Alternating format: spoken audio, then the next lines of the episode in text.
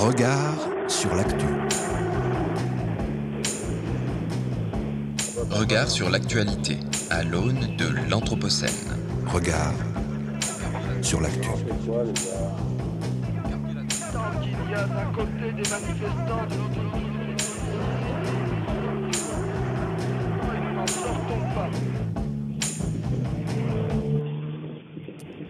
Bonjour à toutes, bonjour à tous. Paris est la ville d'Europe où le risque de mourir de chaud est le plus élevé.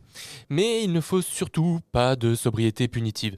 C'est même à se demander s'il ne faudrait pas faire une petite pause réglementaire sur les mesures environnementales. Mieux, quand on est champion du climat, autant dissoudre directement les, le mouvement des soulèvements de la Terre.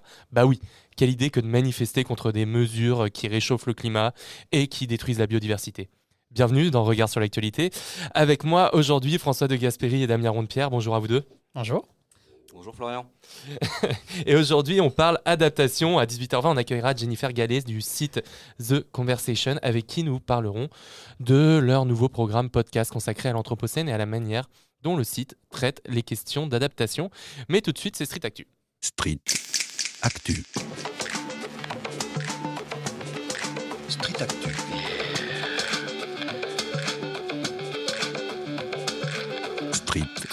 Actu. Actu. Et on accueille Philippe Galpa-Bonaro, vice-président de la métropole de Lyon, délégué au climat, à l'énergie et à la réduction de la publicité. Bonjour Philippe Galpa-Bonaro. Bonjour. Merci beaucoup d'être avec nous. Alors nous, souhaitons revenir avec vous sur euh, la politique d'adaptation du Grand Lyon au changement climatique. Mais pour commencer, le gouvernement vient d'annoncer un plan pour euh, 2023 fondé sur un scénario de plus 4 degrés. Car on le sait, l'objectif euh, de 1,5 degré est dépassé en France.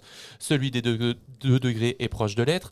C'est donc à des températures supérieures à 4 degrés de réchauffement qu'il faut se préparer pour la fin du siècle, voire même avant d'ailleurs. On sait également que Lyon est l'une des villes de France qui subit le plus les effets du réchauffement climatique. Alors Philippe Guelpa-Monaron, on voulait vous poser la question, est-ce qu'on peut s'adapter à une augmentation des températures de 4 degrés? J'ai envie de dire qu'il va le falloir, euh, puisqu'on va effectivement pas avoir le choix malheureusement du fait que la France, mais pas que la France, hein, mais l'ensemble des, des acteurs économiques mondiaux et des, et des décideurs politiques n'ont pas fait ce qu'il fallait dans les, euh, dans les dernières années et ne font toujours pas ce qu'il faut. C'est ça qui est le plus inquiétant. Donc on va, on va devoir s'adapter. Alors je ne sais pas si ce sera à 3, à 4 degrés, à 5 degrés, à quel moment aussi on va être capable de tenir en fait, parce qu'il y a un enjeu de, juste de survie, d'habitabilité de la planète qui est en jeu.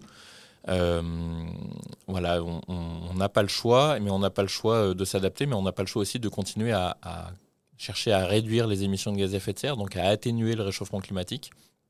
Nous, notre posture à la métropole de Lyon, c'est que les grands enjeux, les, enfin les grands enjeux, les, les, grands objectifs mondiaux, on ne les maîtrise pas. Par contre, on doit montrer l'exemple sur notre territoire de faire tout ce qu'il faut et sur l'atténuation et sur l'adaptation. Alors, il y avait un des leitmotifs euh, du mouvement écologiste aux dernières élections qui était la ville désirable. Est-ce qu'à plus 4 degrés, on peut encore parler de ville désirable? C'est pas évident parce que à plus 4 degrés, on, on, parle de réchauffement global ou on parle de, de plus 4 degrés sur, euh, sur la ville de Lyon ou sur la métropole de Lyon. Euh, parce que si on est à plus 4 degrés au, en réchauffement global, euh, sur notre territoire, on est à entre plus 6 et plus 8 degrés. Tout à fait. Et, et là, honnêtement, je, moi, je ne sais pas comment on vit. Je ne ouais. sais pas comment on vit. Donc, on va partir sur le plus 4 degrés sur la métropole, sur la métropole de Lyon. Déjà, ouais. Ça permettra d'avoir un petit peu plus d'espoir et de, et de, marge de manœuvre. Euh, de tout temps, l'humain euh, il, a, il s'est adapté, il a changé en phase de contrainte. Donc la contrainte est vraiment ce qui nous a amené à évoluer, à nous adapter, à migrer potentiellement, à, à, à changer de type d'habitat. Et les contraintes simplement saisonnières sont une bonne, un bon exemple de comment l'humain est capable de s'adapter. L'été, il est comme là où on est aujourd'hui en t-shirt, euh, etc. Et l'hiver, on met des pulls, on, met des, on a du chauffage, etc. Donc c'est comment on, comment on s'adapte et comment effectivement on en tire des, euh, euh, des, des, opportunités pour améliorer la vie.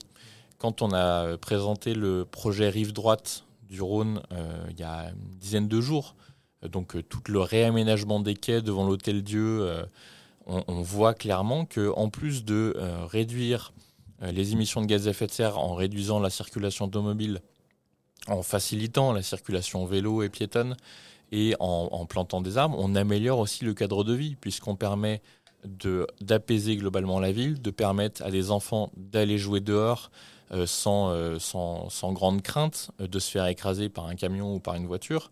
Et donc en fait, moi je crois vraiment, et c'est un peu le, le- l'ambition qu'on a sur la métropole de Lyon et conjointement aussi avec, avec les villes de la majorité, c'est que le changement est porteur d'opportunités pour améliorer le cadre de vie, les conditions de vie, la convivialité, euh, réduire les inégalités sociales. Donc c'est vraiment là où on doit trouver des, euh, des, combinaisons, des combinaisons de décisions qui améliorent la qualité de vie maintenant, tout en améliorant la qualité de vie dans 50 ans. Et vous évoquiez les objectifs de la métropole juste avant. Est-ce que vous pourriez nous en dire plus sur ces objectifs? Quels sont-ils? Alors, c'est pas évident parce qu'on on a un plan climat euh, air énergie territorial qui date de 2019 avec des, euh, des objectifs qui ont été calculés sur la base des années 2016, 2015, etc. Est-ce que, et pardon, vous pourriez juste nous expliquer ce qu'est ce plan climat? Oui. Le plan climat air énergie territorial, c'est le document cadre, la stratégie du territoire pour l'amélioration, enfin la lutte contre le changement climatique, l'adaptation et euh, la politique euh, pollution de l'air et euh, politique euh, éner- énergétique. Mhm. Donc c'est assez global, c'est assez structurant, ça, hum, ça contraint euh, les délibérations et les décisions politiques. Euh, et donc on, on avait ce, ce vieux plan climat qui était quand même un des meilleurs de France mais qui, à notre euh, analyse, n'était malgré tout pas suffisant. Et là, à partir de septembre, on va lancer la révision de ce plan climat pour euh, tenir les objectifs, mais à la limite, qui sont les objectifs euh, basiques euh, de moins 55% d'émissions de gaz à effet de serre à horizon 2030 par rapport aux années 90. Euh, je le dis tout de suite, on va devoir très très nettement accélérer sur ce qu'on fait déjà pour y arriver. On en est où là? On est, on, on est à, de mémoire, on est à moins 18%. En 2022, on est, en 2021, on était à moins 18% Ok. euh, par rapport à 90, sachant que l'objectif du, prochain, du précédent PCET, c'était moins 43% en raison de 2030. Ok. Donc globalement, on va deux fois trop lentement. On, est sur une baisse d'1,2% par an, alors qu'il faudrait être à 2,5%. Et à partir de 2030, pour aller jusqu'en 2050, pour atteindre la neutralité carbone, qui était déjà plus ou moins l'objectif du, du PCAET 2019 et qui sera toujours le nôtre, il faut qu'on passe à moins 4 à 5% par an. Donc c'est juste le, le- le changement de, de rythme, il est, euh, il est vraiment important. Et donc, euh, sur les objectifs de la métropole pour arriver à ce changement de rythme On fait beaucoup de choses. On fait beaucoup de choses euh, et j'ai souvent envie de dire qu'on a 23 vice-présidents au climat. Euh, je ne suis pas tout seul sur ce, sur ce sujet et un président euh, aussi pleinement dédié au, à l'enjeu climatique, euh, tant sur l'atténuation que l'adaptation, encore une fois. Mais globalement, les grandes mesures, qu'est-ce que je pourrais citer? La mobilité quand même, parce que c'est le sujet en plus sur lequel on a le moins baissé les émissions de gaz à effet de serre ces dix dernières années, avec une multiplication du, budget des transports en commun multiplié par deux euh, sur le mandat, la création de trois nouvelles lignes de tram, plusieurs bus à haut niveau de service, euh, le développement du covoiturage, de l'autopartage, et puis surtout les modes actifs, avec une sanctuarisation des trottoirs, le plan piéton euh, porté par Fabien Bagnon, mon collègue, et puis le développement des pistes cyclables, où on aura euh, 250 km de voies lyonnaises, mais pas que, parce que les voies lyonnaises c'est très bien, mais si toutes les autres rues elles sont pas cyclables, c'est compliqué. Donc à chaque fois qu'on refait une rue, on met en place une vraie voie cyclable, quitte à enlever euh, quelques stationnements, quitte, à réduire un peu les, les flux de circulation automobile. La voiture prend tellement de place sur l'espace public que euh, un petit peu de baisse c'est non seulement nécessaire, mais euh, en plus utile, encore une fois, pour le cadre de vie. Ouais. Après, il y a l'enjeu énergétique où euh, il y a deux enjeux. Il y a réduire la consommation d'énergie et développer les énergies renouvelables. Réduire la consommation d'énergie, ça passe d'abord par réduire les consommations d'énergie dans le bâtiment, dans l'habitat. Et pour ça, on a EcoRénov depuis 2015, mais qui prend vraiment une accélération là depuis 2021-2022. Les gens, pendant le Covid, ils ont eu le temps de cogiter un peu à leur façon de vivre. Et donc, on a beaucoup de nouvelles demandes. Et, puis- Corén- pardon, et Corénov, c'est porté par la métropole, c'est pas C'est porté, par porté- l'État. Ouais, c'est porté par la métropole. En fait, Euh, c'est un dispositif qui vient en complément de Ma Prime Rénov, qui est le dispositif euh, national. Euh, et Ma- EcoRénov est plutôt dédié aux ménages, aux ménages précaires, aux ménages qui sont en difficulté, parce que c'est eux qui payent les doubles peines. Euh, en plus, ils n'ont pas beaucoup d'argent et en plus, ils doivent beaucoup consommer, dans, euh, enfin beaucoup dépenser dans l'électricité ou le, ou le gaz, ce qui est, euh, ce qui est assez euh, effrayant parfois, surtout avec l'hiver qu'on vient de connaître. Et puis, il y a le développement des énergies renouvelables, où chaque euh, kilowattheure qu'on consomme, faisons en sorte de, de ne plus dépendre d'énergie fossile. Au-delà du fait que c'est pas bon pour le climat, euh, c'est aussi pas bon pour la géopolitique. Parce que quand le gaz, il vient de Russie, par exemple, ou quand il, le, gaz, le marché du gaz est, euh, est très dépendant de ce qui se passe en Russie et en Ukraine, alors on doit l'acheter en Algérie, on doit le faire venir euh, par des, gros- des gros... euh, Des conteneurs. des conteneurs euh, et, et construire des, des, des sites, euh, des, Des infrastructures. les infrastructures, merci, j'ai du mal à trouver mes mots, c'est la chaleur, c'est le réchauffement climatique. Euh, c'est c'est compliqué, et puis le pétrole, bon, euh, voilà, on sait d'où vient, euh, d'où vient le- l'essence, et, euh, et en fait, euh, voilà, c'est là aussi où réduire la circulation automobile, c'est réduire notre dépendance au pétrole et aux pétromonarchies. Et, et avant de revenir sur ces questions énergétiques, j'aimerais euh, revenir sur la question de la, enfin, sur la distinction que vous faites entre l'atténu- l'atténuation et l'adaptation. Qu'est-ce que ça veut dire? Comment est-ce que ça se met en place? Sur quel, euh, sur quel, sur quel projet? Vous pouvez Ouais. nous expliquer tout ça Alors, la- la- la- on, on parle beaucoup d'atténuation et d'adaptation, c'est en lien avec le- les rapports du GIEC, où il y a une partie sur l'atténuation, une partie sur l'adaptation, et puis il y a même une partie sur les risques et les, euh, euh, enfin, la notion de risque et, euh, et qui va payer les dégâts en fait. Donc c'est un sujet qu'on n'a pas encore vraiment sur la métropole de Lyon, mais qu'on pourrait avoir dans les années à venir. Et donc l'atténuation, c'est comment on réduit les émissions de gaz à effet de serre du territoire. Euh, quand on développe les énergies renouvelables, ou quand on, on isole les bâtiments, on baisse la consommation d'énergie, on réduit nos émissions, euh, nos émissions de gaz à effet de serre. Quand on réaménage l'espace public avec euh, beaucoup plus de, voies cyclables, beaucoup plus euh, d'arbres, beaucoup plus d'espace pour que l'eau s'infiltre quand il pleut, là on est dans des politiques plutôt d'adaptation, où on va rafraîchir la ville, essayer d'éviter les îlots de chaleur urbains, mais, et c'est ça qui est magique avec l'écologie, c'est que l'un sert l'autre. Quand on plante des arbres pour adapter le territoire au changement climatique, des arbres, qu'est-ce qu'ils font? Ils stockent du carbone et ils nettoient l'air aussi. Les arbres permettent d'avoir une meilleure qualité de l'air. Donc en fait, on a, on a souvent des co-bénéfices et ça, on, commence à le faire comprendre euh, euh, plus largement et on commence à avoir un peu de légitimité. Euh, là, notamment, on, vient de, le président de la métropole vient d'attribuer des aides aux communes et euh, principalement, c'est pour de la rénovation d'écoles et de la végétalisation euh, d'écoles également ou d'espaces publics communaux. Alors, vous parliez d'énergie. Comment on fait quand on est une métropole qui est un territoire, mine de rien, pas, énorme à l'échelle nationale et internationale, pour faire évoluer la production d'énergie pour qu'elle soit plus propre? C'est une très bonne question, merci. Euh, on, a, on a plusieurs leviers en fait. euh, et, euh, alors on essaie d'être en avance, on essaie surtout de faire tout ce qu'on peut, mais par exemple, on a un, un gisement extraordinaire, extraordinaire de gaz, quelque part, caché dans les égouts. Les égouts, ils arrivent aux stations d'épuration. Les stations d'épuration, il y a un traitement de l'eau, et derrière, on a des boues. Mhm. C'est les restes de ce qu'on laisse aux toilettes. Je vous fais pas de dessin. Ces matériaux, ces, ma- ces matières sont fermentescibles et donc on peut produire du biogaz à Mhm. partir des bouts de stations d'épuration. Donc c'est le projet qu'on a décidé euh, l'an dernier, euh, qui devrait euh, voir euh, les, premiers, euh, les premières injections de mégawattheures euh, à horizon 2028. C'est des choses qui prennent pas mal de temps, mais on aura la production en à peu près de 100 euh, gigawattheures par an de biogaz dans les réseaux.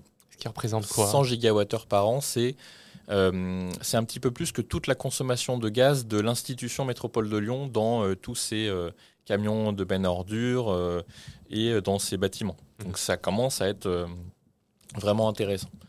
Un autre, un Non, autre- pardon, je me permets juste ce qu'il faut dire aussi, c'est que le, le gaz, donc c'est du gaz qui serait émis dans tous les cas, du méthane qui serait émis dans tous les cas, qui est un gaz à effet de serre. Bah, c'est du. Oui, oui, oui. Enfin, dans le sens où on, on va éviter. Le gaz, c'est une énergie qui est quand même euh, assez euh, pratique. Mhm. C'est-à-dire que ça se stocke assez facilement.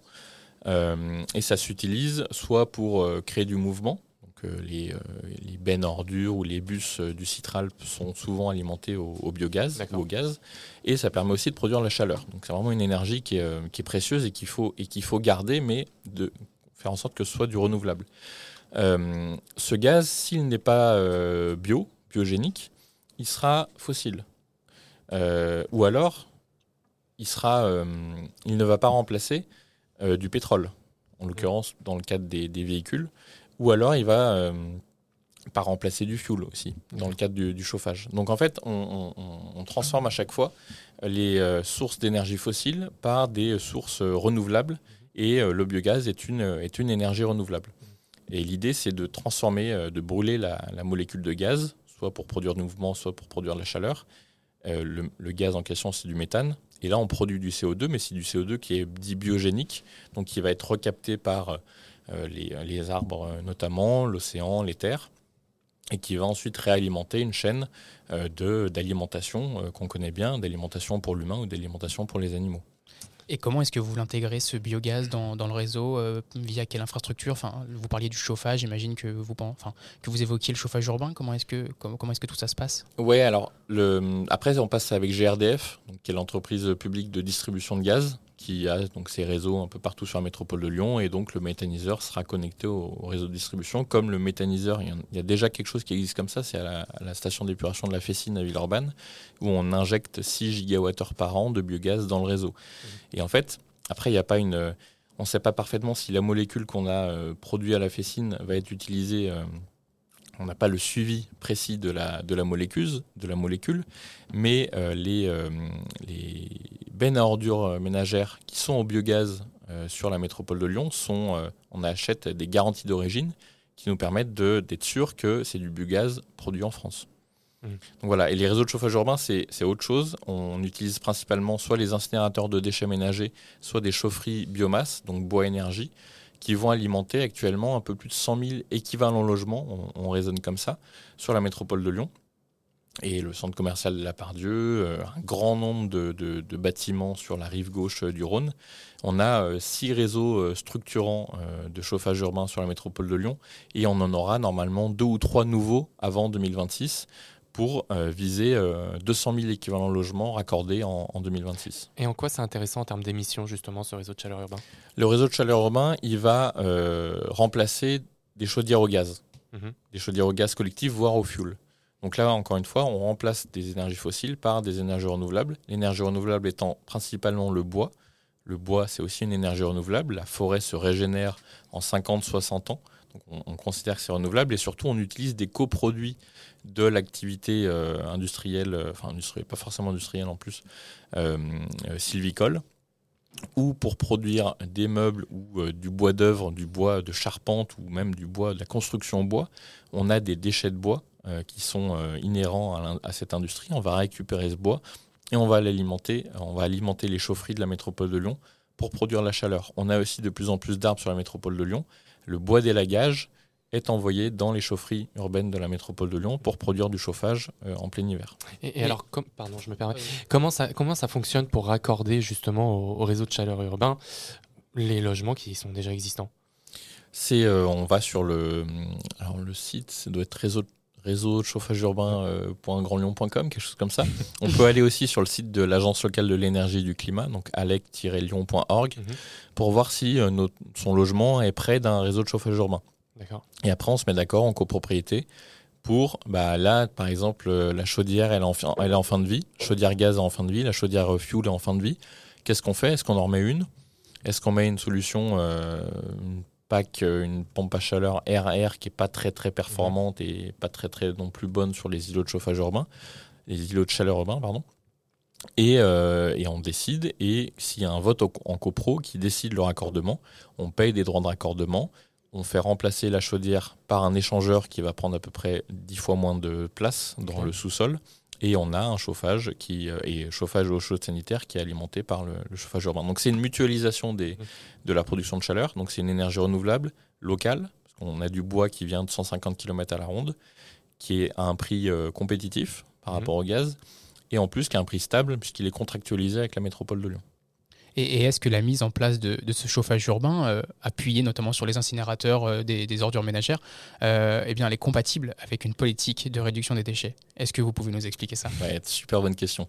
C'est un, vrai bon sujet parce qu'on a effectivement en même temps cet objectif de réduire de 50% les déchets, ménagers brûlés dans nos incinérateurs. Et on a l'objectif de réduire de 25% la quantité de déchets brûlés dans nos incinérateurs. Donc si vous voyez bien, il y a un problème. Oui. Il y a, on baisse de 50% ce qui vient de notre territoire, mais on baisse que de 25% ce qui est brûlé dans les incinérateurs. En fait, l'idée, c'est que les, euh, les ordures ménagères des, des métropolitains, elles est- ils sont principalement constitués d'eau, parce que c'est euh, des déchets, euh, des repas, en fait. Des repas ou des déchets alimentaires, des biodéchets. Les biodéchets, on va les collecter. Vous avez sûrement dû voir arriver des bornes d'apport volontaire de, de biodéchets sur, la- sur Lyon notamment. On va les collecter pour les envoyer dans des centres de compostage pour ensuite fournir aux agriculteurs du territoire un compost qui est compatible bio et qui va permettre d'éviter des intrants chimiques et donc de contribuer à l'industrie euh, pétrochimique. Donc ça fait beaucoup de matière en moins dans les incinérateurs et ça fait du coup un meilleur coefficient de... on- ça brûle mieux parce qu'il y a moins d'eau dans les incinérateurs. Et ensuite, on a encore sur la métropole de Lyon, on a à peu près 5% de déchets qui sont enfouis parce que les incinérateurs n'ont pas les capacités pour, euh, pour, tous les, pour tous les brûler. Et on a surtout un paquet de territoires aux alentours de la métropole de Lyon, du côté de Saint-Étienne, de Vienne, etc., de Rouen, qui enfouissent encore quasiment intégralement leurs déchets. Donc l'idée serait de leur racheter des déchets. Exactement, on va rapatrier ces déchets-là qui polluent les nappes et qui sont vraiment la pire solution en termes de traitement de déchets, c'est l'enfouissement. La moins pire au-dessus de ça, c'est l'incinération.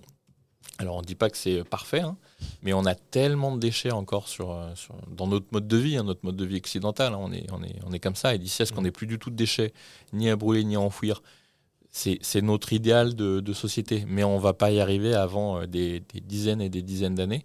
Donc en attendant, plutôt que d'enfouir et de polluer les nappes et de, rés- et de donner des cadeaux aux générations futures, on va plutôt rapatrier des, euh, des déchets de Saint-Étienne, de, de- de territoires voisins, ce qui leur permet d'avoir un exutoire, parce que bientôt ils, pour- ils n'auront plus le droit d'enfouir aussi. Mhm. Euh, ça leur donne un exutoire, et nous, ça nous fournit de l'énergie pour, euh, pour le chauffage euh, des, des habitants de la métropole de Lyon. Et en termes d'énergie, vous travaillez également sur les questions de photovoltaïque. Comment est-ce que vous arrivez à, à déployer cette énergie à l'échelle de la métropole?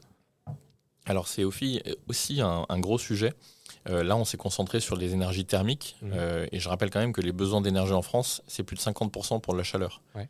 Euh, c'est toujours un, un truc que j'aime bien rappeler. Sur le photovoltaïque, on, a, on part de très loin. Disons qu'on a un objectif de multiplier par 4 euh, la production d'énergie photovoltaïque avant 2030 et même le plus tôt possible. L'idée, c'est déjà de montrer l'exemple, nous, sur notre patrimoine on a lancé un appel à manifestation d'intérêt pour solariser une dizaine de toitures de collèges de la métropole de Lyon. La ville de Lyon a fait la même chose euh, il y a euh, six mois environ. Et le syndicat de gestion des énergies qui regroupe les autres communes de la métropole de Lyon vient de le faire euh, par mon intermédiaire, parce que je suis aussi vice-président de ce syndicat, pour solariser une cinquantaine de sites sur le patrimoine communal euh, des communes de la métropole de Lyon. Donc déjà montrer l'exemple, c'est pour moi la base si on veut être crédible. Mhm. Après, on va faciliter les procédures. Dans le cadre du PLUH et dans le cadre du référentiel habitat durable, qui est un peu la charte euh, sur laquelle les constructeurs s'engagent pour aménager les zones d'aménagement concertées sur la métropole de Lyon, on impose quasiment, on, fait en sorte que les euh, bâtiments soient PV ready à la construction euh, pour que ce soit facile ensuite pour les, copropriétaires ou le gestionnaire de- d'exploiter une centrale photovoltaïque en toiture.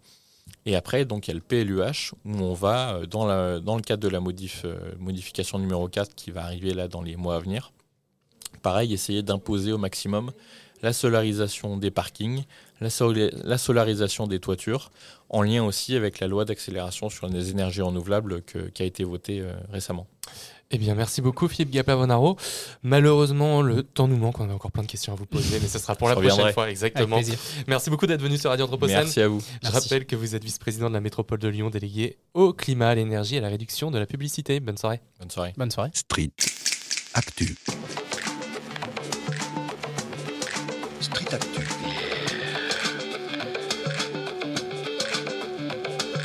Street. Street Actu. Actu. Et tout de suite, c'est Indra Krato- Kratokville, pardon, pour faute de mieux. Bonjour Indra. Bonjour Florian, bonjour Damien.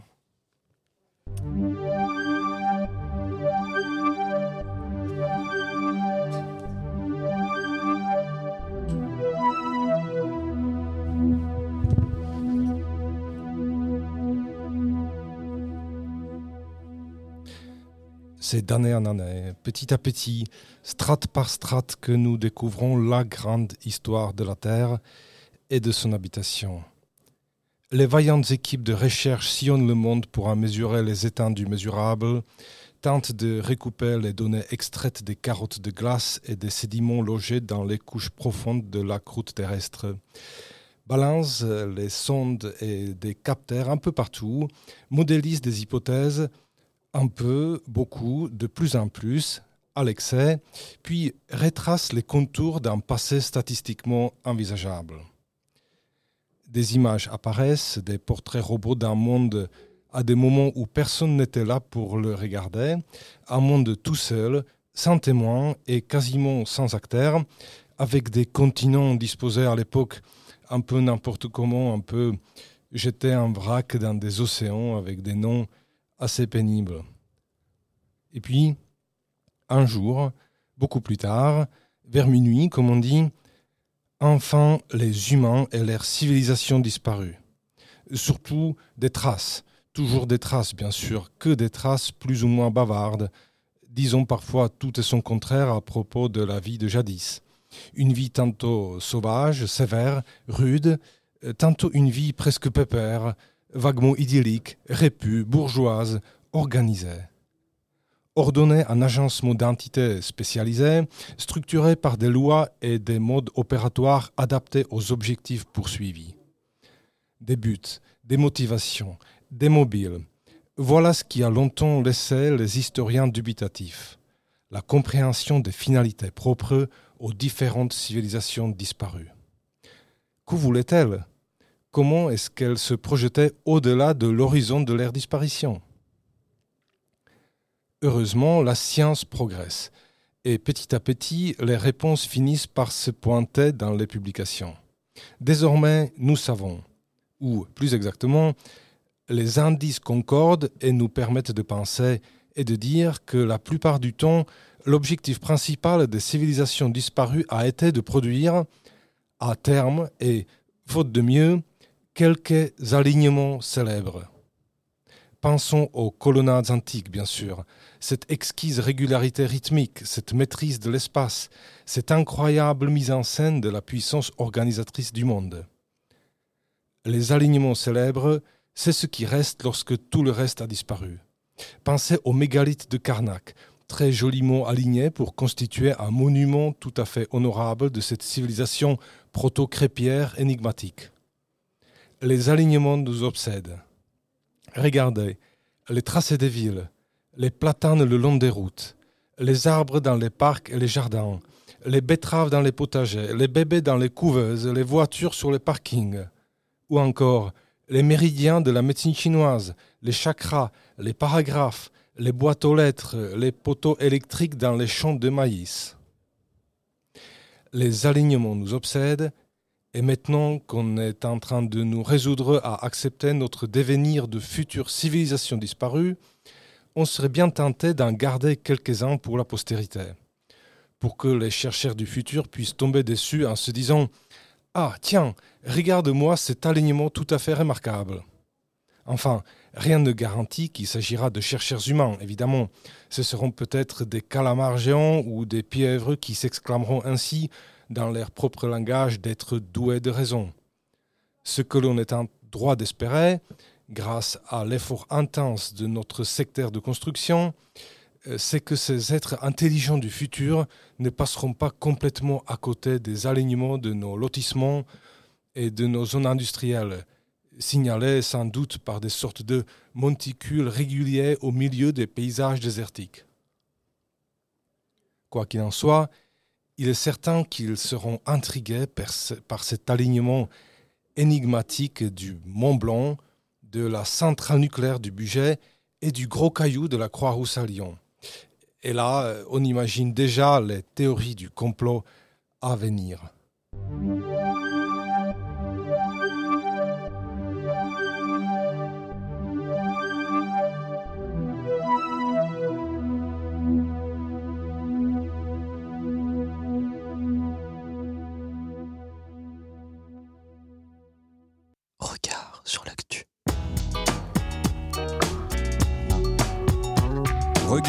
Like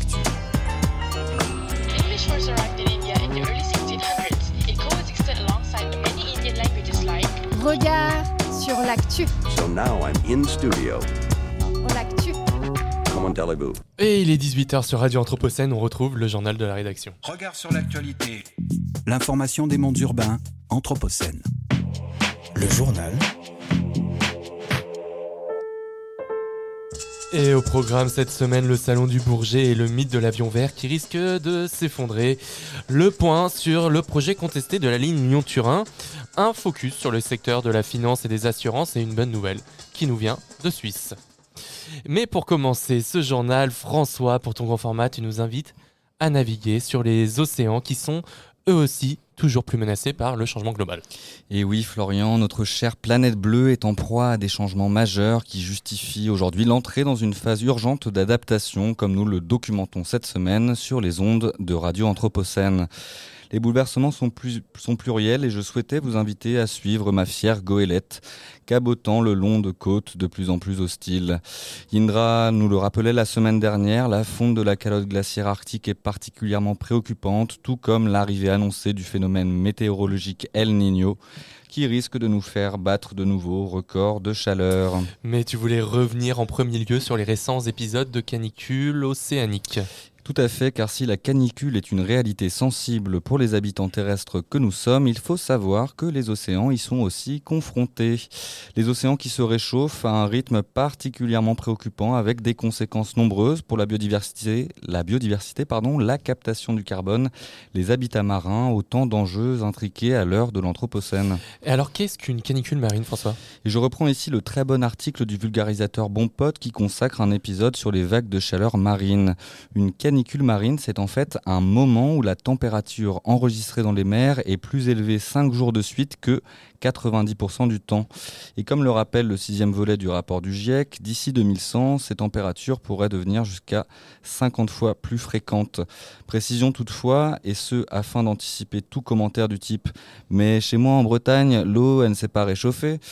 On parle ici d'écart à la moyenne et pas d'élévation moyenne des températures, puisque ce sont ces valeurs extrêmes qui sont problématiques. Et une fois encore, tous les océans ne sont pas touchés de manière équivalente. La mer Méditerranée est particulièrement sujette aux vagues de chaleur. Elle se réchauffe à un taux 20% plus rapide que la moyenne mondiale. Les côtes marseillaises ont ainsi connu des températures de plus de 5 degrés au-dessus de la normale, ayant aussi pour conséquence probable des épisodes sévenols et des orages meurtriers qui ont frappé la Corse l'été dernier. Et cette semaine, la canicule marine européenne continue de percer le plafond. Elle est catégorisée extrême et touche particulièrement particulièrement les côtes écossaises. Et les conséquences de ce réchauffement des océans sont particulièrement préoccupantes, François? Comme le relate David Diaz, chercheur à l'Institut espagnol d'océanographie, les vagues de chaleur ressemblent à des incendies sous-marins avec une faune et flore qui meurt comme si elle était brûlée. Et les conséquences sont nombreuses pour des écosystèmes déjà fragilisés par des activités anthropiques industrielles qui fragilisent habitats et ressources halieutiques, jusqu'à peu considérées comme renouvelables. On compte plusieurs effets directs de ce réchauffement. D'abord, la fragilisation des habitats marins, dont les fameux récifs coralliens, mais aussi les moins connus laminaires ou herbiers qui s'apparentent à des prairies sous-marines. Et en cas de destruction, c'est toute la biodiversité marine qui est menacée avec des conséquences en chaîne. Le réchauffement océanique bouleverse également la répartition des espèces qui ne sont plus adaptées à ces températures. Mais il y a un fait qui est moins connu, le réchauffement océanique participe aussi du réchauffement planétaire dans son ensemble. Et oui, car les forêts marines constituent le principal élément de stockage du carbone et on parle ainsi des puits bleus. Ainsi, les herbiers marins et les mangroves, à travers la photosynthèse, capturent le carbone atmosphérique et permettent de réguler le climat. Pas de doute, on navigue bien en eau trouble. Et tu voulais évoquer des images qui t'ont choqué Parfois, le choc esthétique est nécessaire pour mesurer l'ampleur des dégâts que nous causons et ainsi de cette image d'un holocauste animal, celui de centaines de milliers de poissons morts dans les eaux au large du Texas, en cause la diminution croissante de l'oxygène présent dans les eaux marines due à ce même réchauffement. C'est ce que l'on appelle de l'hypoxie. Et par voie de conséquence, des oiseaux eux aussi nombreux qui s'échouent sur les plages, incapables de manger les poissons qui migrent toujours plus en profondeur. Selon les premières conclusions des autopsies réalisées par les scientifiques mexicains et péruviens, ces oiseaux seraient morts de faim. Ces mêmes espèces animales qui manifestent d'ailleurs une certaine hostilité à l'égard du genre humain.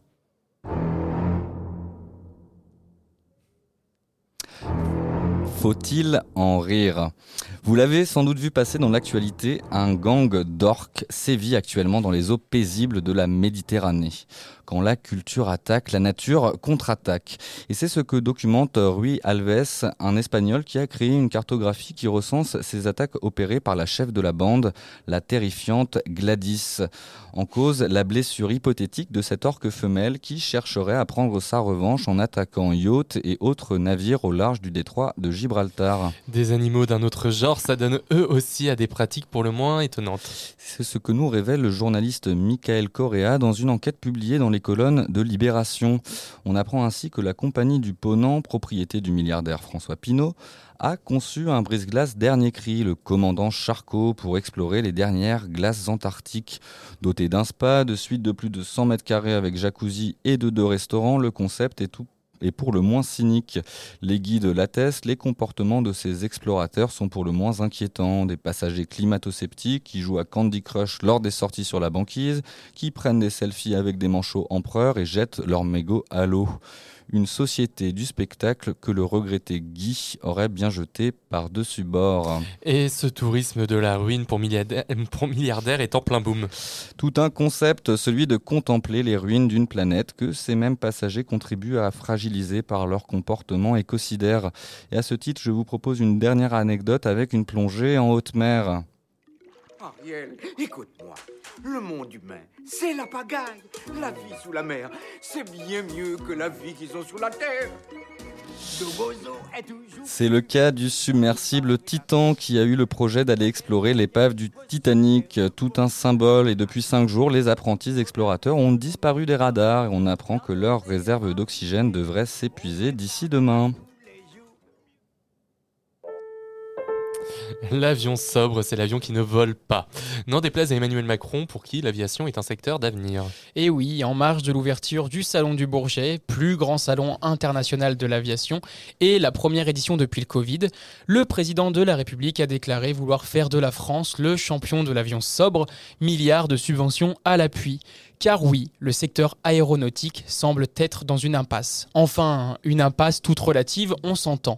Ce dernier est en expansion continue. Le salon annonce déjà des ventes records d'avions et les experts prévoient un doublement du nombre de vols et donc d'appareils dans le ciel d'ici 20 ans. Mais dans le même temps, ce même secteur a promis d'être climatiquement neutre d'ici à 2050. Et là, l'équation semble être insoluble. Si l'aviation n'émet que 3% des émissions de gaz à effet de serre dans le monde, il s'agit du moyen de transport au rapport kilomètre-émission par personne le plus élevé et de très très très loin. Principalement utilisé par les personnes aisées, pourquoi pourrait-il l'utiliser sans vergogne quand, dans le même temps, les populations les plus pauvres sont touchées par des restrictions, taxes et autres quotas environnementaux pour leur mobilité? Il s'agit là d'une question de justice sociale. Et face à une pression citoyenne tous les jours plus forte, le secteur tente de se mettre au vert, enfin tente de nous faire croire qu'il s'y met. et les solutions technologiques de fleurir par milliers. Hydrogène, électricité, biocarburant, compensation carbone et j'en passe. Rien de tout cela ne semble être très convaincant. euh, et Damien. non. Et non, Florian. Commençons par l'hydrogène. Il faut une grande quantité d'électricité pour le produire. Sauf que la plupart de l'électricité mondiale est produite à partir de fossiles. En termes de rendement carbone, il est plus intéressant d'utiliser directement le kérosène pour voler. L'électricité, elle, euh, les batteries nécessaires à faire voler un avion seraient bien trop imposantes. Cette solution est viable uniquement pour les avions de petite contenance, les jets quoi, sur des trajets courts où le train est clairement plus efficace. Et le meilleur pour la fin? Les biocarburants, solution miracle de tous les aviateurs qui annoncent pouvoir réduire drastiquement leurs émissions. Calculs savants à l'appui, bien évidemment, sauf que ces calculs oublient toujours deux trois détails. Explication. Un biocarburant est issu de matières organiques, végétales ou animales à partir desquelles on crée chimiquement un substitut aux, hydrocar- aux hydrocarbures. Alors déjà, ça marche de la même façon, c'est-à-dire que ça brûle dans un moteur, et qui dit brûler dit émission de CO2. Mais l'astuce est de dire que les végétaux utilisés pour produire ces biocarburants absorbent du CO2 durant leur croissance, et donc remettre ce CO2 dans l'atmosphère ne ferait que former une circularité du carbone. Et hop, plus d'émissions, l'aviation devient neutre comme par magie. Mais vous l'aurez compris, ce n'est pas aussi simple que ça. Oui, car pour produire ces végétaux, il a fallu changer l'affectation des terres utilisées. La demande de nourriture étant en augmentation sur la planète, et il faut déforester directement ou indirectement. Puisque les forêts sont des puits de carbone importants, les biocarburants, eux, deviennent plus émetteurs en CO2 que les énergies fossiles. Et la solution la plus sérieuse et établie scientifiquement est donc la réduction du trafic aérien, tout simplement. Et cela n'en déplaise à notre cher président de la République, qui, à défaut d'être le champion du climat qu'il prétendait être, ne sera pas non plus le champion de l'avion ultra sobre. En bref, cette semaine. There is no planet B. C'est une étude conjointe du MIT, de UCLA, de l'Université de Moscou ainsi que de celle de Potsdam qui le confirme. La vie humaine sur Mars est inenvisageable. En cause, l'impossibilité des humains à rester plus de 4 ans exposés à des radiations. Ces radiations incluent les radiations du Soleil, d'étoiles distantes, dont la magnétosphère terrestre nous protège habituellement. Martre des pins, fouine, corneille noire, jet des chênes, corbeau freux, pie bavard, des tourneaux, sansonnets, renard roux et belette à la campagne et sa faune bucolique. Oui, enfin, enfin les noms d'animaux que tu viens de citer viennent d'être renouvelés en tant qu'espèces susceptibles d'occasionner des dégâts, des espèces nuisibles quoi. Ce qui autorise de les chasser à toute saison, dans toute situation. Pour être classé ainsi, il suffit que l'espèce occasionne 10 000 euros de dégâts durant l'année. Rien quoi. Mais le problème, c'est que chacun peut déclarer ce qu'il veut sans qu'il n'y ait aucun contrôle des dommages et l'impact financier est déterminé à la louche selon, Cédric Marteau, directeur du pôle protection de la nature de la Ligue pour la protection des oiseaux à nos confrères du monde. Et si vous souhaitez mieux comprendre les méthodes de classement des espèces et les réglementations associées, nous vous conseillons le cours public de Philippe Billet intitulé Controverse à l'ère de l'Anthropocène sur le YouTube de l'école urbaine de Lyon. Dissolution des soulèvements de la Terre. Suite du feuilleton, aujourd'hui en Conseil des ministres, Gérald Darmanin a déposé un décret visant à la dissolution du mouvement des soulèvements de la Terre.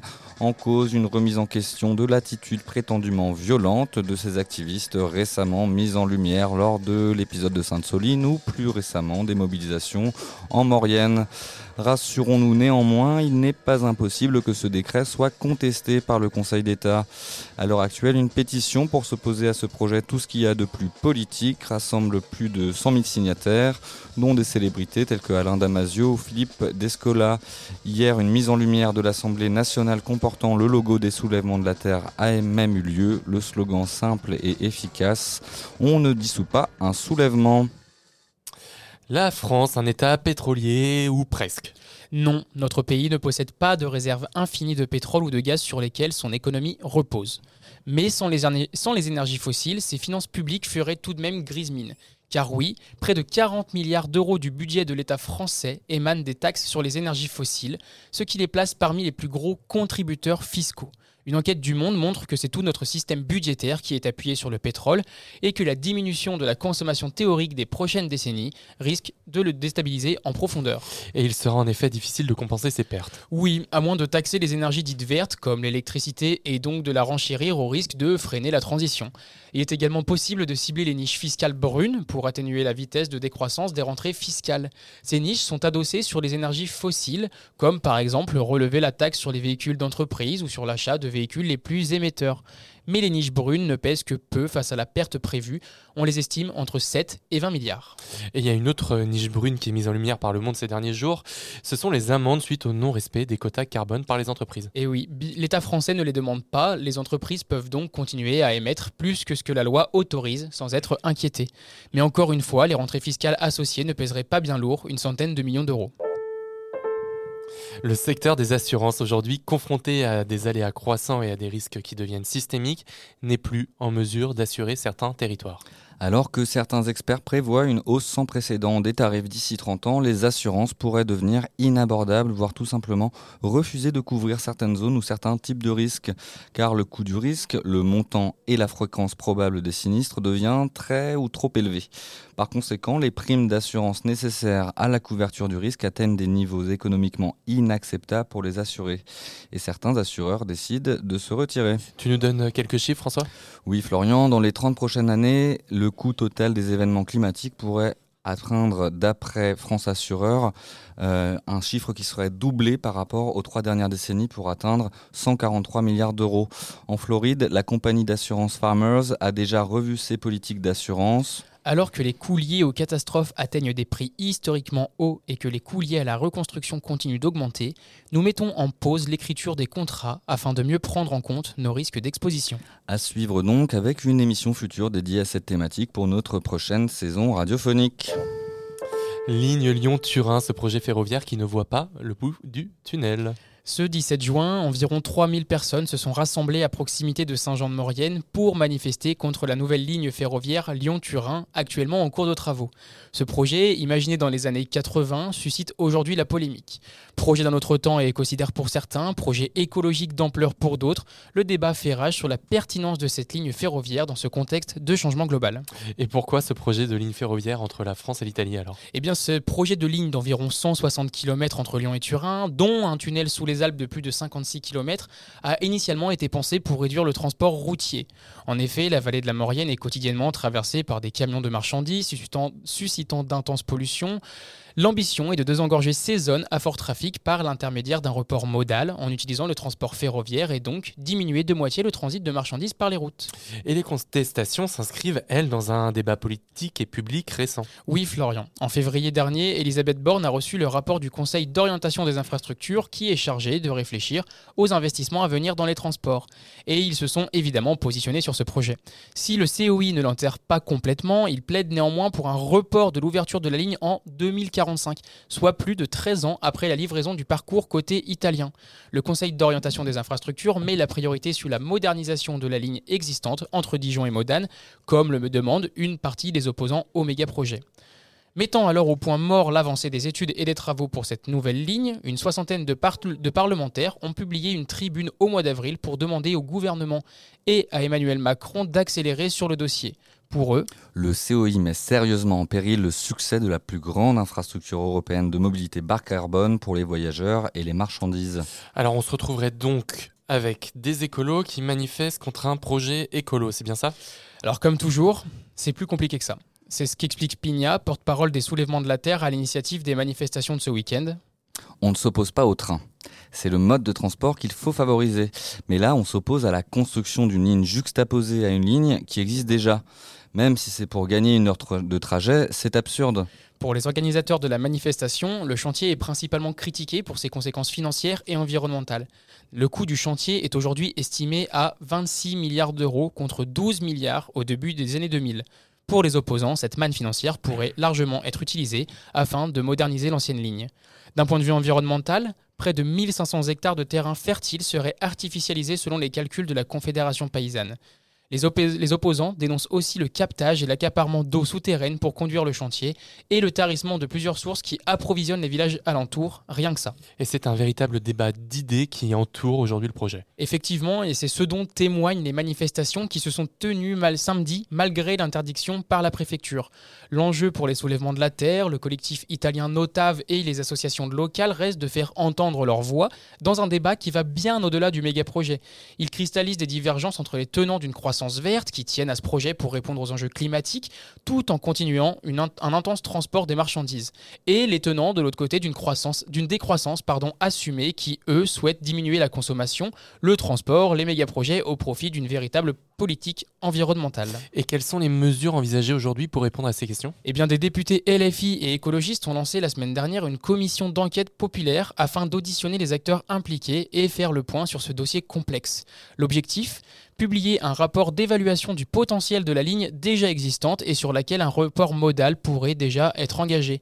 Deux questions majeures.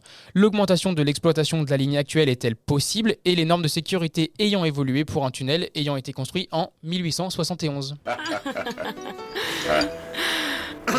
La bonne. Nouvelle de la semaine.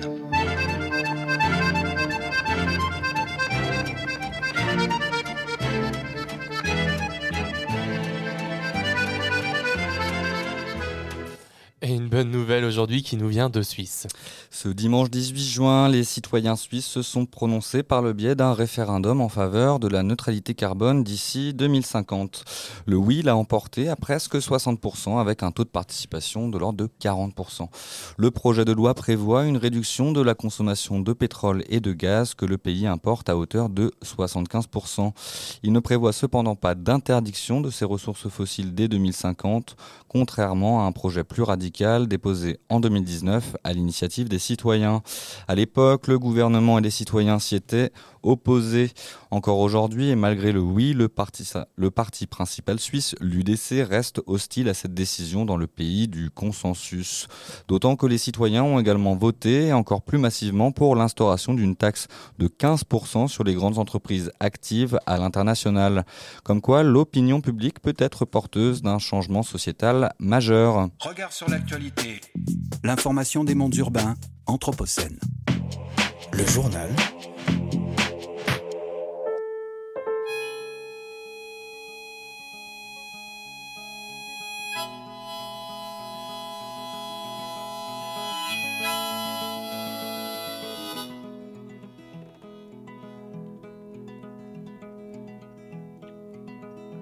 I've been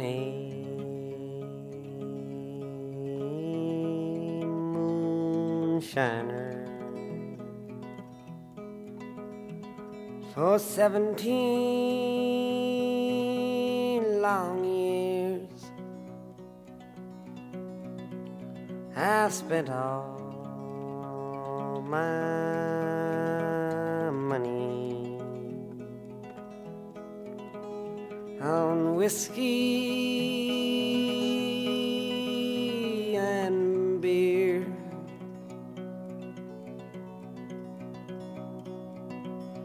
I go to some hollow and set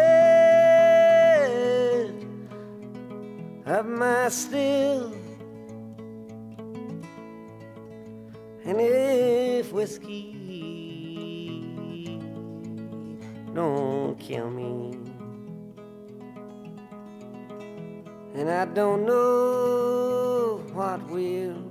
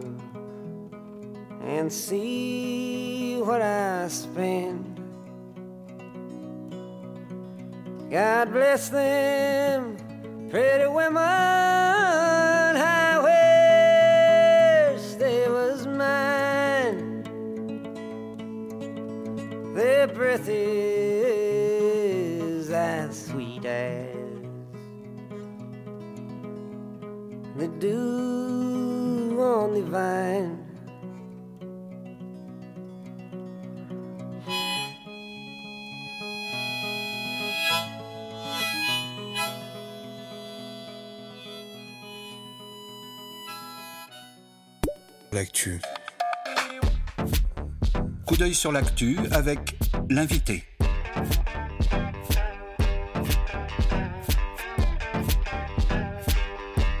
Coup d'œil sur l'actu avec l'invité. L'invité des regards. Et vous êtes toujours bien installé sur Radio Anthropocène. Et pour ce coup d'œil sur l'actu, nous avons le plaisir d'accueillir Jennifer Gallet, chef de la rubrique environnement et énergie du site The Conversation. Alors bonjour Jennifer Gallet. Bonjour. Alors c'est un plaisir euh, d'être en votre compagnie. Euh, nous vous recevons aujourd'hui dans le cadre du lancement de Sur la Terre, un podcast de l'AFP Radio en partenariat avec euh, The Conversation France. Et on aimerait revenir avec vous un petit peu sur euh, les questions et motivations qui euh, vous ont poussé à engager la réflexion sur cette thématique de l'Anthropocène. Oui, bien sûr. Alors, c'est un projet qui est un, projet double. C'est-à-dire, c'est à la fois des podcasts euh, sur euh, euh, l'espace de, l'AFP Audio et c'est aussi des textes inédits sur le site de The Conversation France.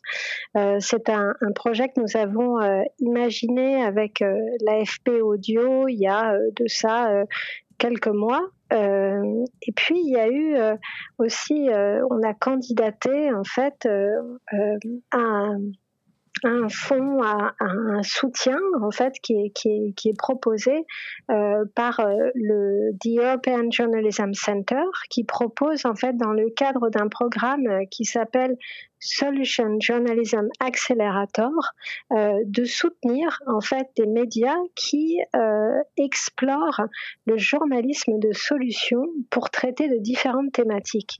Et avec l'AFP euh, Audio, on s'est associé pour proposer en fait un regard sur la question de l'anthropocène et des limites planétaires en associant en fait bah, nos deux manières de, de traiter de cette question pour The Conversation d'une façon euh, académique avec les chercheurs et les chercheuses et du côté de l'AFP Audio avec euh, du reportage, des interviews. Euh, et voilà, on va explorer en une dizaine de thématiques, ça va nous conduire jusqu'au printemps 2024, différents aspects de cette question que vous connaissez bien. Et alors, à ce titre, euh, Jennifer Gallet, vous parlez de, journalisme de solution. Est-ce que vous pourriez nous expliquer brièvement en, quoi ça consiste et, en quoi ça questionne finalement le, projet journalistique euh, euh, habituel? Alors, moi, je suis assez novice euh, dans, ce, dans ce domaine et c'était d'ailleurs euh, l'un des intérêts premiers de, pouvoir candidater, c'est d'en savoir un peu plus et de mettre en pratique ces nouvelles manières. Moi, j'avais une approche assez critique de, ce, de, de, cette, de cette méthode parce que, euh, comme beaucoup de gens, je m'imaginais quand j'entends solution, quand on traite des questions environnementales et qu'on entend le mot solution, on a tendance un peu à hérisser le poil parce qu'on sait bien qu'il n'y a pas de solution magique à l'Anthropocène.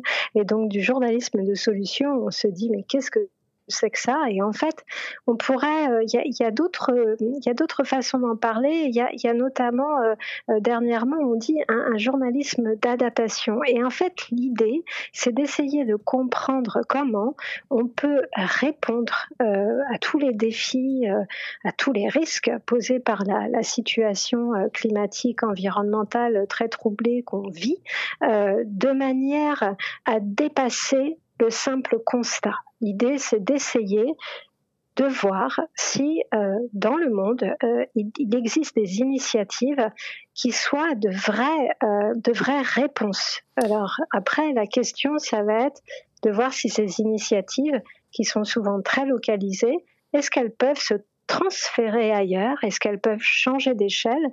Est-ce qu'elles peuvent être pérennes? Et est-ce qu'elles peuvent apporter vraiment quelque chose à toutes ces questions qui nous occupent? Et alors c'est un positionnement euh, qui est assumé, cette idée de, justement documenter des bonnes pratiques euh, qui serait euh, un, un, remède finalement face à, une réalité anthropocène qui, qui, bah, nous submerge parfois et qui, qui, qui confronte un certain, enfin, qui, qui, met un certain nombre d'individus dans une situation d'éco-anxiété. C'est un parti pris assumé de la part de votre euh, média? Alors, c'est un parti pris, euh, je dirais que c'est plutôt exploratoire parce qu'en fait, on s'aperçoit que euh, bah, c'est complexe. En fait, je, je, préfère prendre un exemple très concret. Oui, on est en train de on est en train de travailler à une des thématiques autour de l'eau. et donc là, on, s'est questionné sur on, a des, des The Conversation, on a des, chercheurs avec qui on, travaille régulièrement et qui sont dans la zone du Sahel. Euh, et, dans la zone du Sahel, eh bien, il y a des projets qui sont conduits pour essayer, bien sûr, bah, d'économiser un maximum l'eau, euh, de, de, de, de, faire de chaque goutte d'eau un apport euh, essentiel pour des cultures. Euh, mais il y a aussi d'autres questions qui se posent avec des projets maraîchers qui sont lancés en agroécologie, mais qui sont par exemple très gourmands en eau. Alors euh, voilà, l'idée c'est d'essayer de comprendre comment euh, certaines euh, initiatives, certains savoirs, certaines pratiques peuvent être vraiment intéressantes, non pas pour apporter une solution qui serait ponctuelle, mais bien pour nous engager dans une façon différente de faire les choses et en l'occurrence là avec l'exemple que je vous donne bah, de, de, faire pousser des, des, des plantes. Et, et, alors cette volonté de, de réfléchir, de s'ancrer dans l'anthropocène et dans le changement global, est-ce que ça vient plutôt des lecteurs? Est-ce que ça vient plutôt des universitaires avec qui vous travaillez tous les jours? Est-ce que ça vient plutôt des journalistes en interne aux médias ou est-ce que ça vient un petit peu de tout le monde euh, en même temps? Bah, vous, voilà, vous avez, bien résumé, ça vient un peu de tout le monde. C'est vrai que anthropocène, euh, voilà, c'est un peu un mot qui peut, faire peur euh, et qui suscite euh, à la fois un peu de l'interrogation. C'est un peu un gros mot, quoi. C'est genre anthropocène, qu'est-ce que c'est? Ça a l'air tellement compliqué. En fait, c'est un mot qui est aussi bien pratique pour, voilà, dire notre situation face à tous ces phénomènes qui se multiplient, qui s'intensifient, qui posent des défis alors des défis très euh, diversifiés en fonction de où on se trouve sur Terre, même si les effets eh bien, euh, ne, ne, connaissent pas les frontières, mais les situations des communautés qui vivent ces impacts, euh, là c'est extrêmement différencié. Et en fait, l'idée avec ce projet, c'était aussi d'aller chercher euh, les chercheurs euh, des Suds, de ce qu'on appelle le Sud global, mais aussi d'avoir les voix en fait qu'on entend peu, parce que vous parliez tout à l'heure d'éco-anxiété. Alors c'est vrai que l'éco-anxiété, c'est quelque chose qui est très prégnant dans notre dans notre réalité. Euh, ça touche voilà euh, toutes les générations. Il y a, on parle souvent de l'éco-anxiété des jeunes générations euh, dans, dans nos pays, voilà développés économiquement. Mais cette question-là de l'éco-anxiété, elle est elle est moins c'est quelque chose qu'on retrouve moins au sud parce qu'il y a des problématiques encore plus essentielles, de situations encore plus critiques vis-à-vis de, ces, défis et de ces risques climatiques pour aller vite. Euh, donc c'était aussi une façon de changer un peu le regard qu'on a sur ces problématiques et de voir ailleurs comment, euh, bah, comment aussi on aborde ces questions. Et, et, du coup, vous, vous êtes journaliste plutôt scientifique, ou en tout cas l'interface entre les questions scientifiques et les questions un peu plus politiques ou sociétales. Quel est votre coup d'œil, quel est votre point de vue sur le traitement actuel médiatique justement des questions anthropocènes, d'adaptation, de transition, etc. Alors moi j'ai une, moi, j'ai une, une, formation, euh, j'ai, étudié la philosophie mmh. euh, et j'ai, un parcours de, de, de, journaliste généraliste. Et puis, il y a huit années, quand euh, le site The Conversation s'est lancé en France, j'ai rejoint la rédaction et comme on était au moment de la COP 21, je n'ai pas résisté à l'appel de la spécialisation sur les questions environnementales qui me, m'intéressait beaucoup. Et voilà, ça fait huit ans qu'au quotidien, je, je, je travaille ces questions et donc j'ai gagné mon mon expertise à la fois euh, euh, sur le, côté des, de, sciences euh, voilà exactes ou, ou d'aspects plus sciences humaines et sociales. On brasse toutes ces questions quand on s'occupe des questions environnementales. Après, moi, je travaille avec mes collègues qui sont voilà plus spécifiquement scientifiques ou qui ont des profils voilà plus plus SHS. Mais l'idée, ce qui est intéressant justement, c'est de de brasser toutes ces toutes ces approches. Et moi, mon point de vue sur le sur euh, l'écosystème médiatique au regard de cette question, c'est qu'il y a une grande richesse. Euh, vraiment, il y a beaucoup de choses qui se font. Bah, votre, voilà, ce que vous faites en, est la preuve. Voilà, il y a plein de propositions. Euh, et puis aussi, je trouve, on a, il y a il y a, beaucoup de critiques sur euh, oh, on parle pas bien du changement climatique, les gens ne sont pas au courant, etc. Il y a quand même énormément de choses qui se font et, et cette thématique, elle est devenue complètement euh, transversale et omniprésente euh, dans notre dans notre quotidien. Donc pour moi, il y a quand même un, véritable effet euh, de, voilà de, conquête de ces problématiques sur l'agenda voilà du public médiatique euh, dans notre pays. Et alors justement, euh, au sujet de cette transversalité euh, qui est appelée par cette question anthropocène, est-ce que vous, dans votre ligne éditoriale et dans la classification que vous opérez au sein de votre journal, est-ce que finalement le, partage traditionnel dans des rubriques qui pourraient être éducation, société, culture, technologie et j'en passe, est-ce que vous finalement vous, vous questionnez aussi ce, partage, puisqu'on sait que l'Anthropocène appelle aussi à, créer des, ponts entre des disciplines et, et, et finalement supprimer les frontières disciplinaires ou à minima les interroger. Bah là, vous, vous touchez le point le plus sensible de nos, de nos débats actuels. Il y, a des, il y a des médias qui ont déjà fait ce choix il y a, il y a longtemps. Je pense, on cite toujours le, le Guardian, mais bon, bah, c'est vraiment la référence dans, en, dans le domaine euh, qui a aboli en fait euh, voilà, le traitement en silo euh, des questions environnementales pour les, les traiter partout.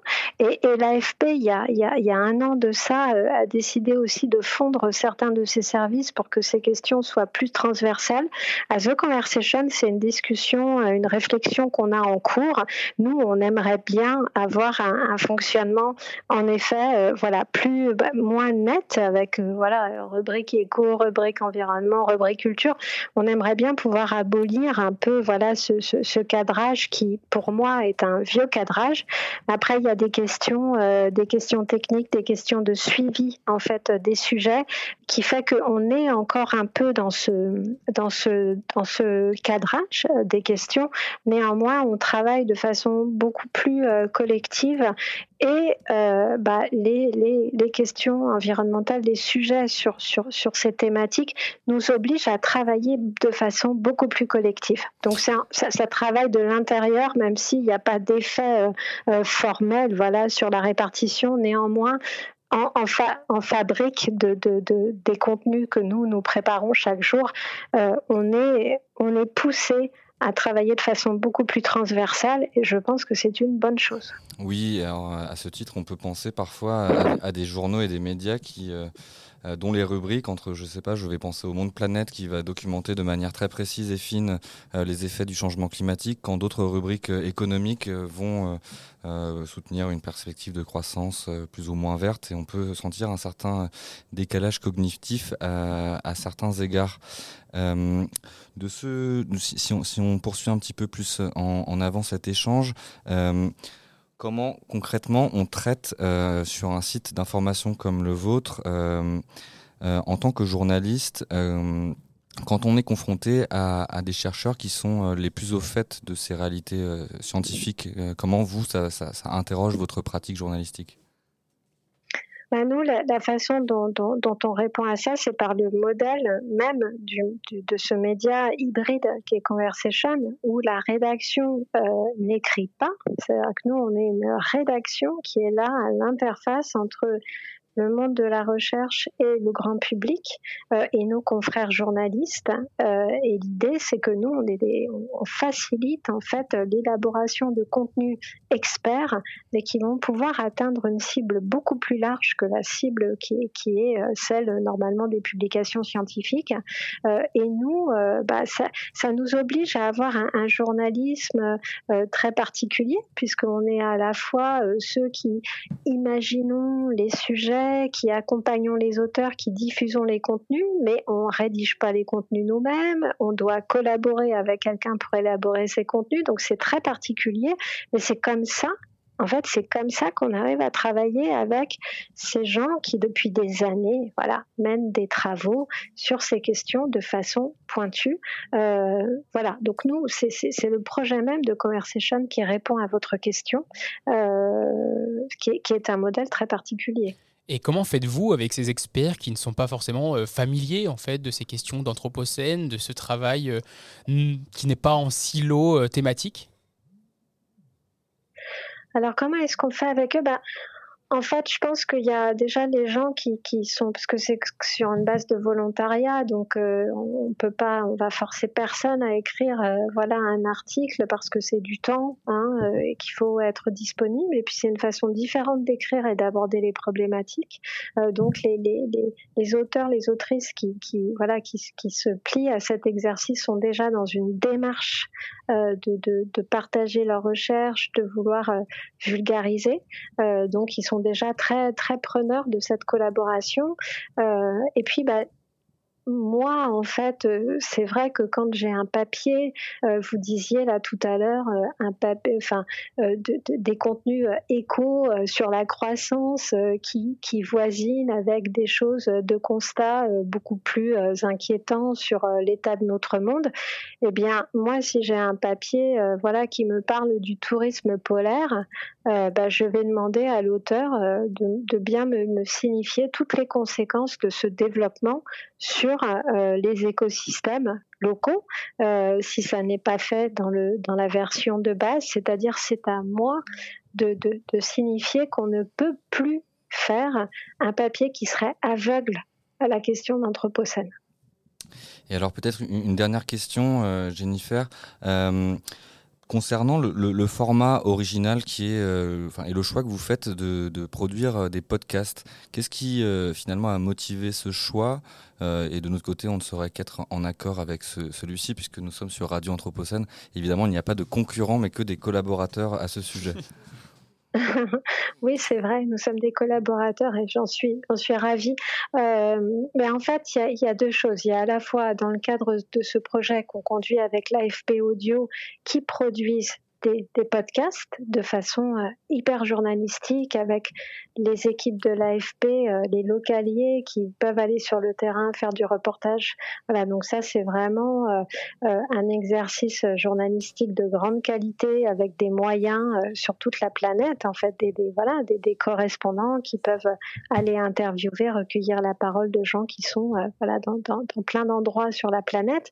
et, et, et nous à The Conversation, on a aussi une, une des propositions de, de podcast, en fait, des choses qu'on fait en podcast, même si ça n'est pas euh, la, chose qu'on fait le, plus, puisque nous, on reste quand même sur des articles. Voilà, ça, c'est vraiment notre format de base, mais on propose aussi euh, à, nos, lecteurs et donc à nos, auditeurs d'avoir aussi la parole euh, des chercheurs et des chercheuses plus directement via des podcasts. Et je pense notamment à un podcast qu'on a lancé ces derniers mois et qui s'appelle l'échappée science et qui était euh, en fait une proposition autour de questions euh, scientifiques. Plutôt de sciences euh, sciences dures là sur avec des formats assez courts des questions voilà directes pour comprendre les pour comprendre les choses. On a parlé des parasites on a parlé de la façon dont les plantes utilisent l'eau on a parlé de la vie dans l'espace. On, a parlé là, on a, un, nouvel épisode qui sort sur les jeunes et le cannabis. Donc on a abordé plein de questions différentes avec des chercheurs et des chercheuses pour les avoir de façon plus directe, peut-être plus proche, hein, parce que c'est vrai que le, média audio, c'est aussi la proximité de voix. Euh, il y a une certaine intimité, donc on avait envie d'aller d'aller vers ça. Euh, voilà, pour nous, ça représente une, autre façon de faire intervenir des experts euh, et aussi euh, de pouvoir bah, proposer, euh, voilà, une autre approche des sujets, peut-être plus, ouais, plus immédiate. Eh bien, un grand merci pour, pour votre participation, Jennifer Gallet, et on vous souhaite le meilleur pour le lancement de ce nouveau podcast qui, je le rappelle, s'intitule Sur la Terre et qui est co-construit avec l'AFP Radio. Et puis, je précise que vous êtes chef de la rubrique environnement et énergie du site The Conversation. À bientôt sur les ondes de Radio Anthropocène. Merci.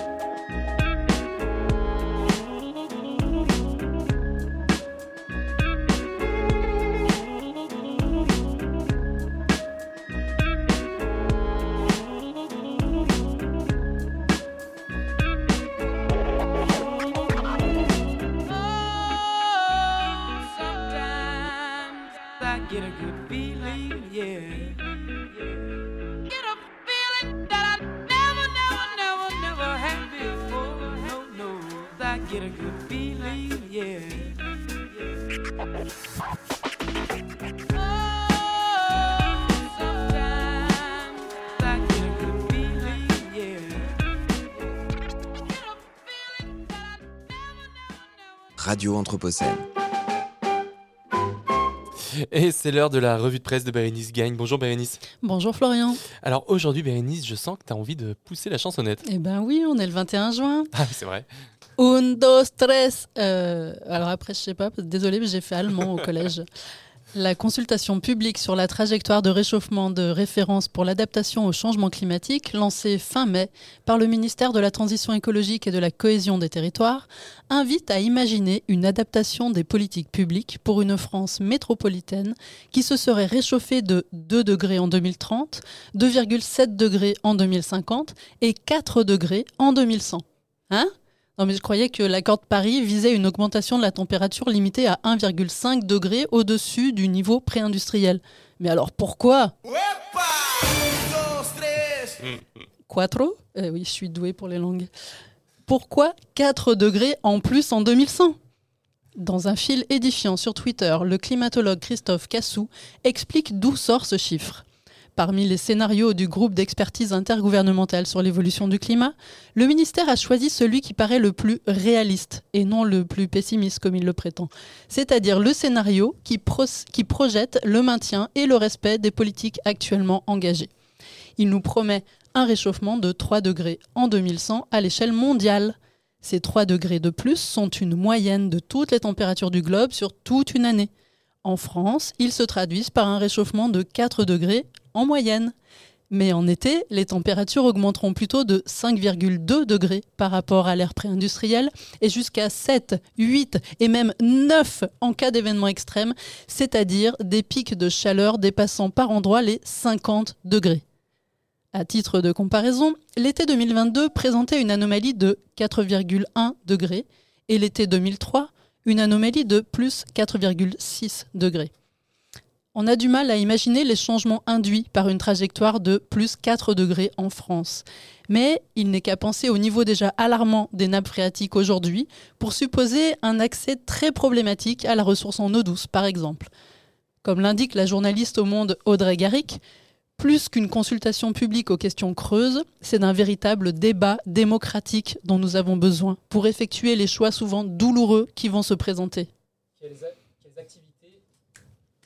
Activités, infrastructures et habitations devront être protégées ou relocalisées? Quels sinistres faudra-t-il indemniser et qui va payer?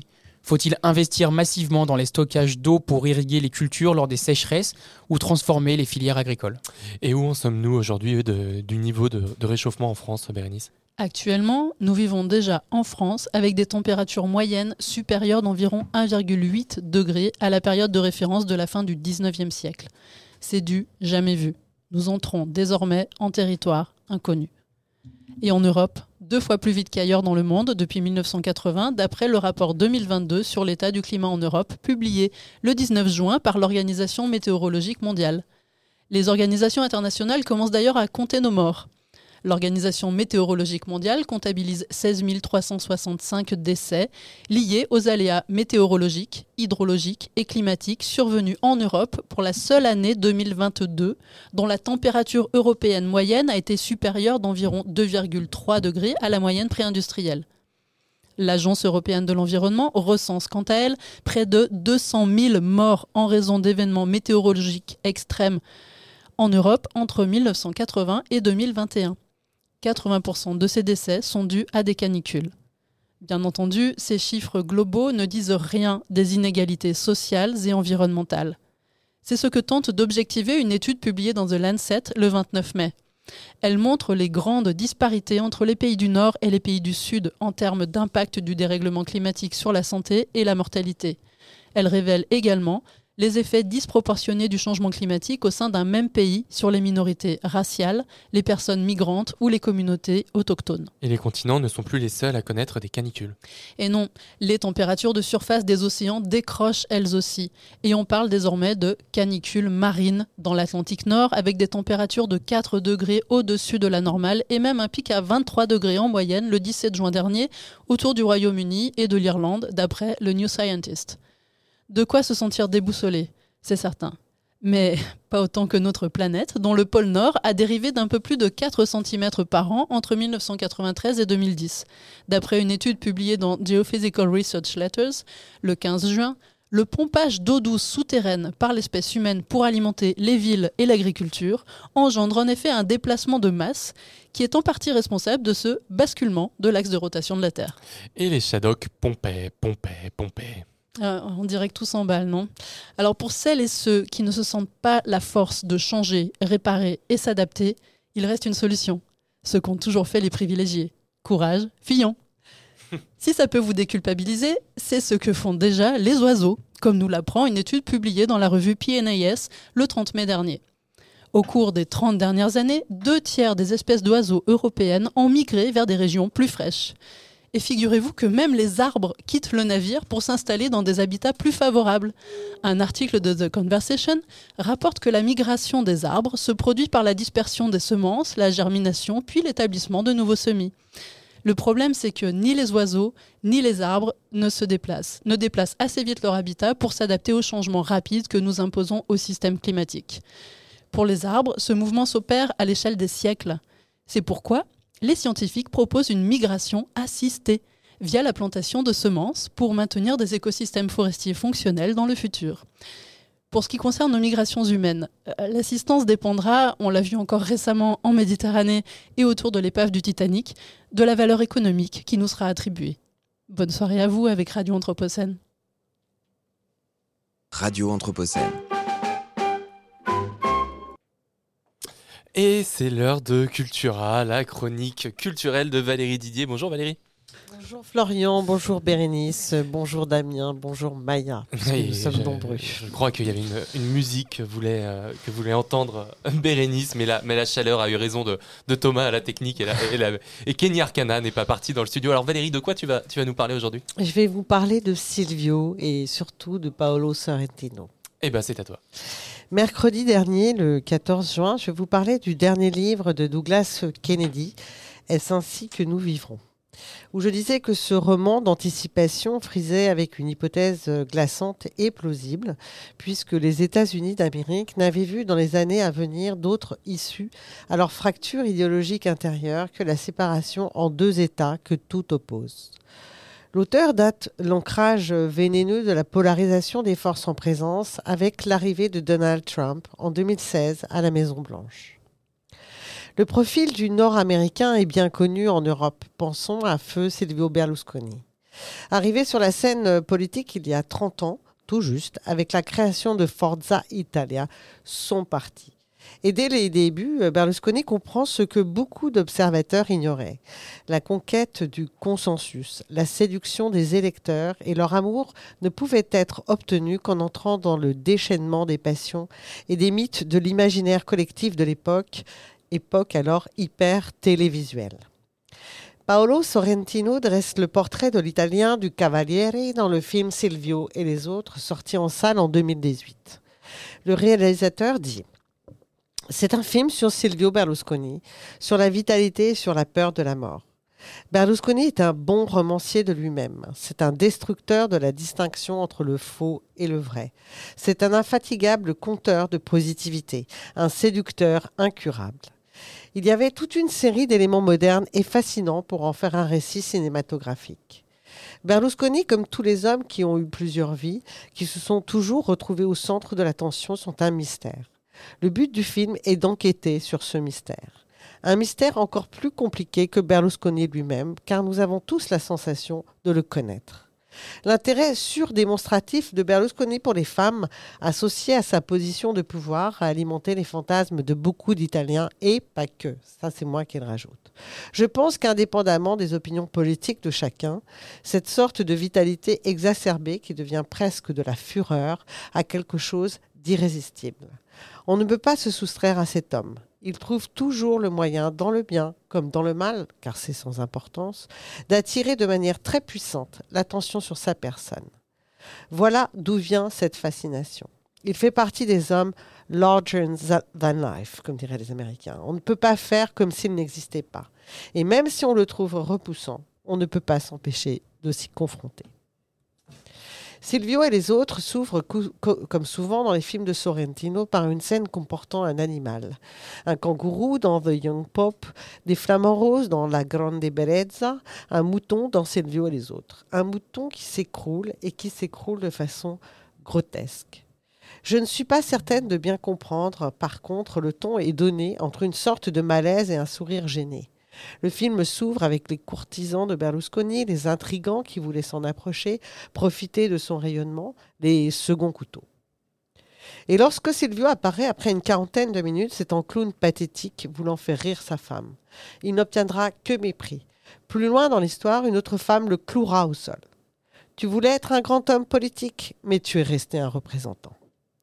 Pour mettre à l'épreuve le don de persuasion qui avait fait sa réputation, l'ancien entrepreneur avait tenté, en vain, de vendre du rêve à une inconnue, en l'occurrence un appartement hors de prix. Il passe alors par tous les registres de la séduction, de la toute-puissance au cabotinage, du charme à la menace. Mais quelle scène d'anthologie le génial Tony Servillo, qui l'incarne, avance dans le film comme un automate. Figé, une coloration chocolat bien marquée au front de celui qui refuse de vieillir, un sourire forcé aux lèvres, le, le regard un peu terne, il est seul, et plus les fêtes battent leur plein, plus il est entouré, plus il semble définitivement seul. Paolo Sorrentino aussi entre farce bouffonne et tragédie shakespearienne. Si c'était pure fiction, j'aurais, je crois, probablement souvent ri, mais non, c'est le portrait bien réel d'un mégalomane cynique parvenu au sommet du pouvoir économique et politique grâce à une série de compromissions, de lâchetés et de tours répétés de passe-passe. L'esthétique flamboyante et la verve incisive du réalisateur font à nouveau mouche. Le kitsch dans certaines séquences ne peut lui être reproché, nous sommes tout à fait dans la réalité de Berlusconi et de son univers. Fête à budget, nos limites. Meute de call girl ondoyant devant de vieux beaux. Jeu télévisé d'une bêtise insondable. Interviews journalistiques et sommets européens au cours desquels Silvio se donne un spectacle, abusant de mauvais calembours et de discours populistes. Tout est vrai. Est-ce ainsi que nous avons vécu? Oui. Est-ce ainsi que nous vivrons? Peut-être. Je vous laisse avec la musique phare du film, King of My Castle de Vandu Project, et vous souhaite le meilleur en ce premier jour de l'été 2023.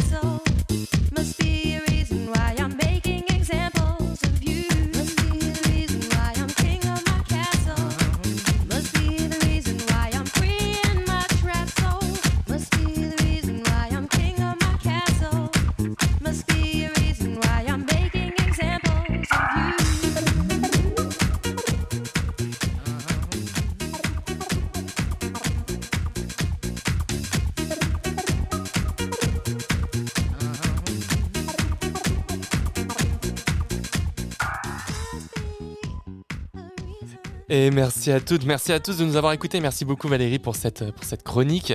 Vous pouvez retrouver Regard sur l'actualité en podcast sur notre site radio-anthropocène.fr et sur toutes les plateformes de podcast. Merci à tout le monde, merci à Damien. Merci à toi. Merci à François qui n'est pas là mais qui va bientôt revenir en studio. Merci à Bérénice, merci à Indra, merci Valérie. Euh, Merci à Florian et à Thomas. et à Thomas, à la technique, merci à tous nos invités. Surtout, un grand merci à toute l'équipe de Cité Anthropocène pour cette belle saison qu'on a réussi à finalement construire tous ensemble. Car oui, euh, Et ouais, qui n'est pas fini parce pas que fini. nous irons le 5 juillet à Arles pour réitérer ce que nous avions fait l'année dernière, c'est-à-dire euh, être présent aux rencontres de la photographie. Exactement. Mais la saison régulière se termine ce soir. Il n'y aura pas de regard sur l'actualité la semaine prochaine. Tout de suite, c'est les mercredis de l'Anthropocène qui sont intitulés Plus 4 degrés. Il faut s'adapter. François de Gasperi et Valérie Didier reçoivent Éric Brun, secrétaire général de l'Observatoire national sur les effets du réchauffement climatique, et Robert Bellini, adjoint à la direction adaptation, aménagement et trajectoire bas carbone de l'ADEME. Bonne soirée à toutes et à tous sur Radio Anthropocène.